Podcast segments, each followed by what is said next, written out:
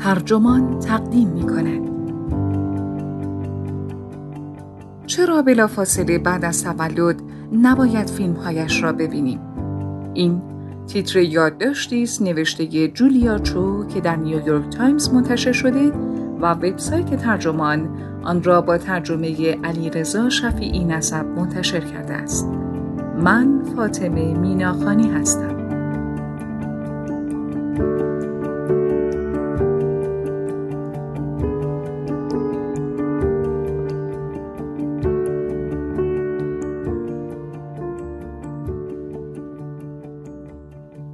خیلی ها بلا فاصله بعد از اینکه یک مهمانی، جشن یا سفر تمام می شود، مشغول دیدن عکس ها و فیلم هایی می شوند که از آن لحظات گرفته اند.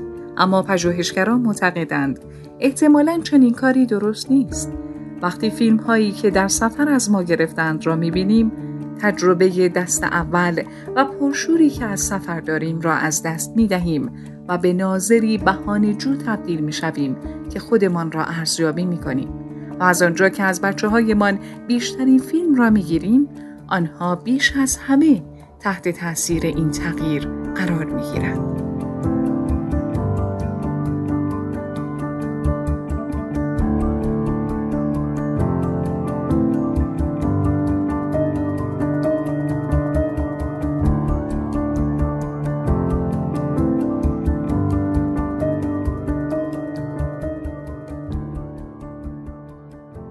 شب مسابقه استعدادیابی در دبستان دخترم از مدرسه به خانه برگشتیم تا بستنی بخوریم و جشن بگیریم. مادرم آیفونش را در آورد تا فیلمی را که از اجرای دختر ده سالم گرفته بود نشان دهد. دخترم ترانه بینقص ادشیرن را از حفظ خواند و با پیانو آهنگش را اجرا کرد. با وجود استرسی که داشت با لباسی جدید و پولکدار روی صحنه رفت. به بهترین شکل ممکن آوازش را خواند و قبل از پایین آمدن از صحنه در برابر والدینی که برایش کف می‌زدند تعظیم کرد و در آن حال آسود خاطر و آرام بود و حس غرور در چهرهش موج می‌زد. همین که مادرم انگشتش را روی دکمه اجرا گذاشت و دخترم با اشتیاق گردن کشید تا ببیند مادرم را از این کار من کردم. راستش به نظرم بهتره بذاریم از این لحظه لذت ببره. دخترم را دیدم که وقتی فیلم های خودش را می بیند حالت چهرهش عوض می شود. چشمهایش نیمه بسته می شود و کمی سرش را به عقب می کشد. می دانستم که دخترم در ذهن خودش آن بالا حس یک فوق ستاره را داشته اما ممکن است در ویدیو کمی با تجربه خودش تفاوت داشته باشد. همان حسی که همه ما هنگام شنیدن صدای خود داریم و می‌گوییم سب کن ببینم صدا واقعا اینجوریه؟ می‌خواستم خاطرش حداقل تا مدت بیشتری برایش مقدس بماند. می‌خواستم تجربه خودش در خاطرش تثبیت گردد. از غذا فهمیدم که دودلی من اساسی علمی نیز دارد.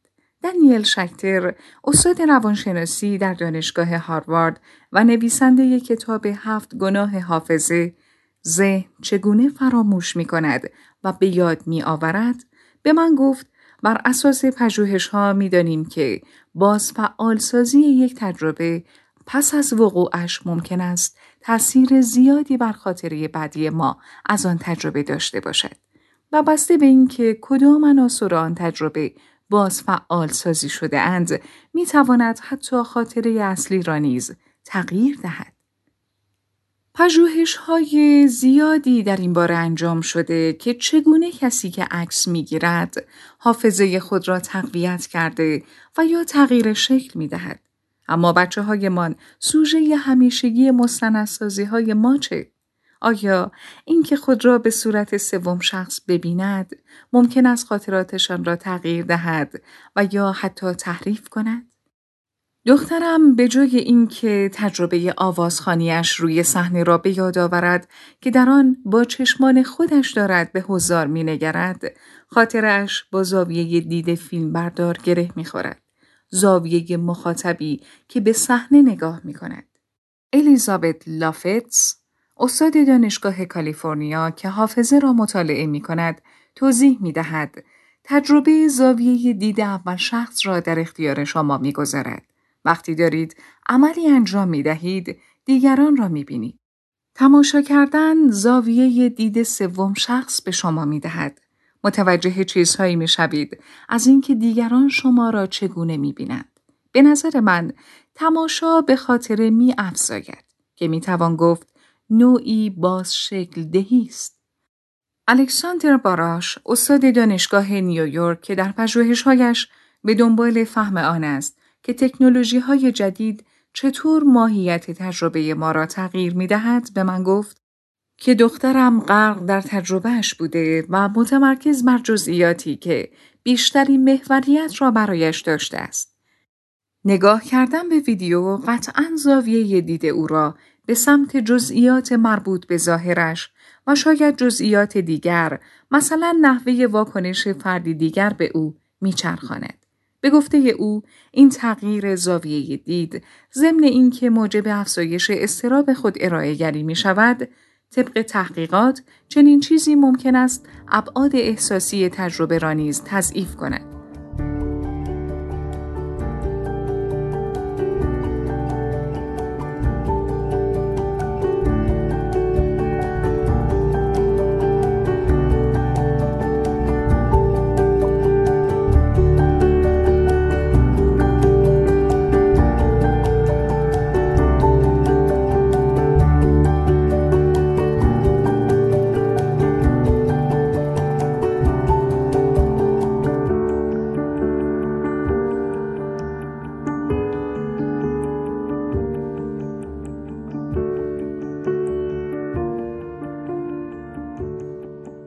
دکتر دانیل زگل استاد روانپزشکی در دانشگاه کالیفرنیا در لس آنجلس نویسنده کتاب آگاه می‌گوید احساسات معمولا زمانی برانگیخته می شود که لحظات معنادار را برجسته می کنیم.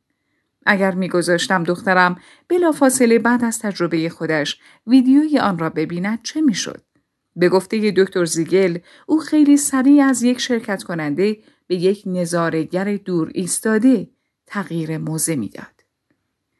او گفت نیم ساعت بعد از اجرا به جای اینکه بتواند با عشق و لذت به احساسات غنی جسمانی که ملازم روایات و خاطرات و تجربیات شخصی اوست فکر کند به سوی موقعیت نظارگر آن تجربه شخصی هل داده می شود چون خودش را روی صفحه تماشا می کند. من هیچ ویدیویی از اجراهای دبستان اجراهای باله یا مراسم تولدم از دوران کودکیم در دهه هشتاد ندارم.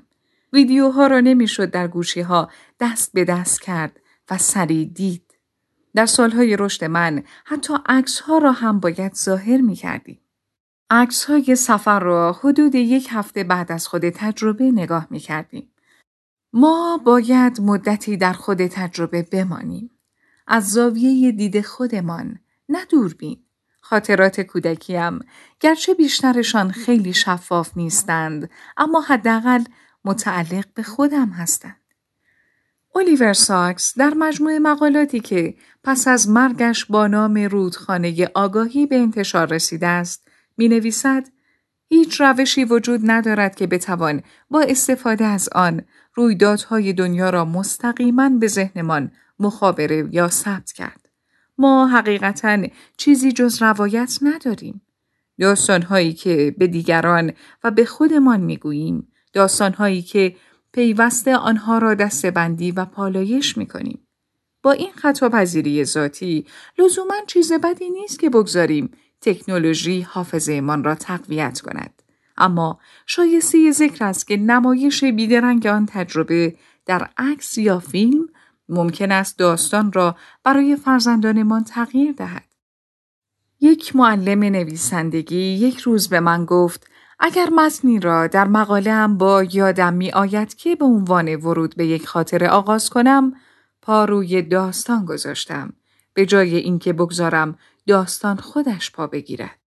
عکس ها و فیلم هایی را که از کودکانمان گرفته ایم اگر بلافاصله پس از اینکه آن تجربه را زندگی کرده اند به آنها نشان دهیم نیز چنین عمل کردی دارد. آن را قبل از اینکه فرصت یابد به آگاهیشان بنشیند به خاطر تبدیل می کنیم و در واقع روی داستانشان پا می گذاریم. دکتر زیگل می گوید زمانبندی واقعا مهم است. من باشم یک یا دو روز صبر می کنم و بعد تازه آن را به عنوان محرکی فوقالعاده استفاده می کنم برای اینکه افراد دیدگاهی مشترک از یک رویداد داشته باشند. در جامعه ای که حداقل ادعا می کند که تلاش دارد در راه ذهن آگاهی قدم بردارد، عکسها و فیلمها نقش یاریگر دارند. اما بازپخش بیدرنگ یک اتفاق یک رویداد مهم یا حتی سفره شام ما نیز این قابلیت را دارد که قدرت زودگذر لحظاتمان را برو باید. الان یک هفته از اجرای دخترم گذشته است. او که در آشپزخانه جست و خیز می کند می گوید باورم نمیشه که تموم شده. او می‌داند که من ویدیویی از اجرایش دارم اما جالب اینجاست که تا حالا از من نخواسته که آن را ببیند و من هم داوطلب نشدم که نشانش دهم. احتمالا بگذارم هر دویمان فعلا آن را همانطوری که آن شب تجربه کردیم در خاطر داشته باشیم.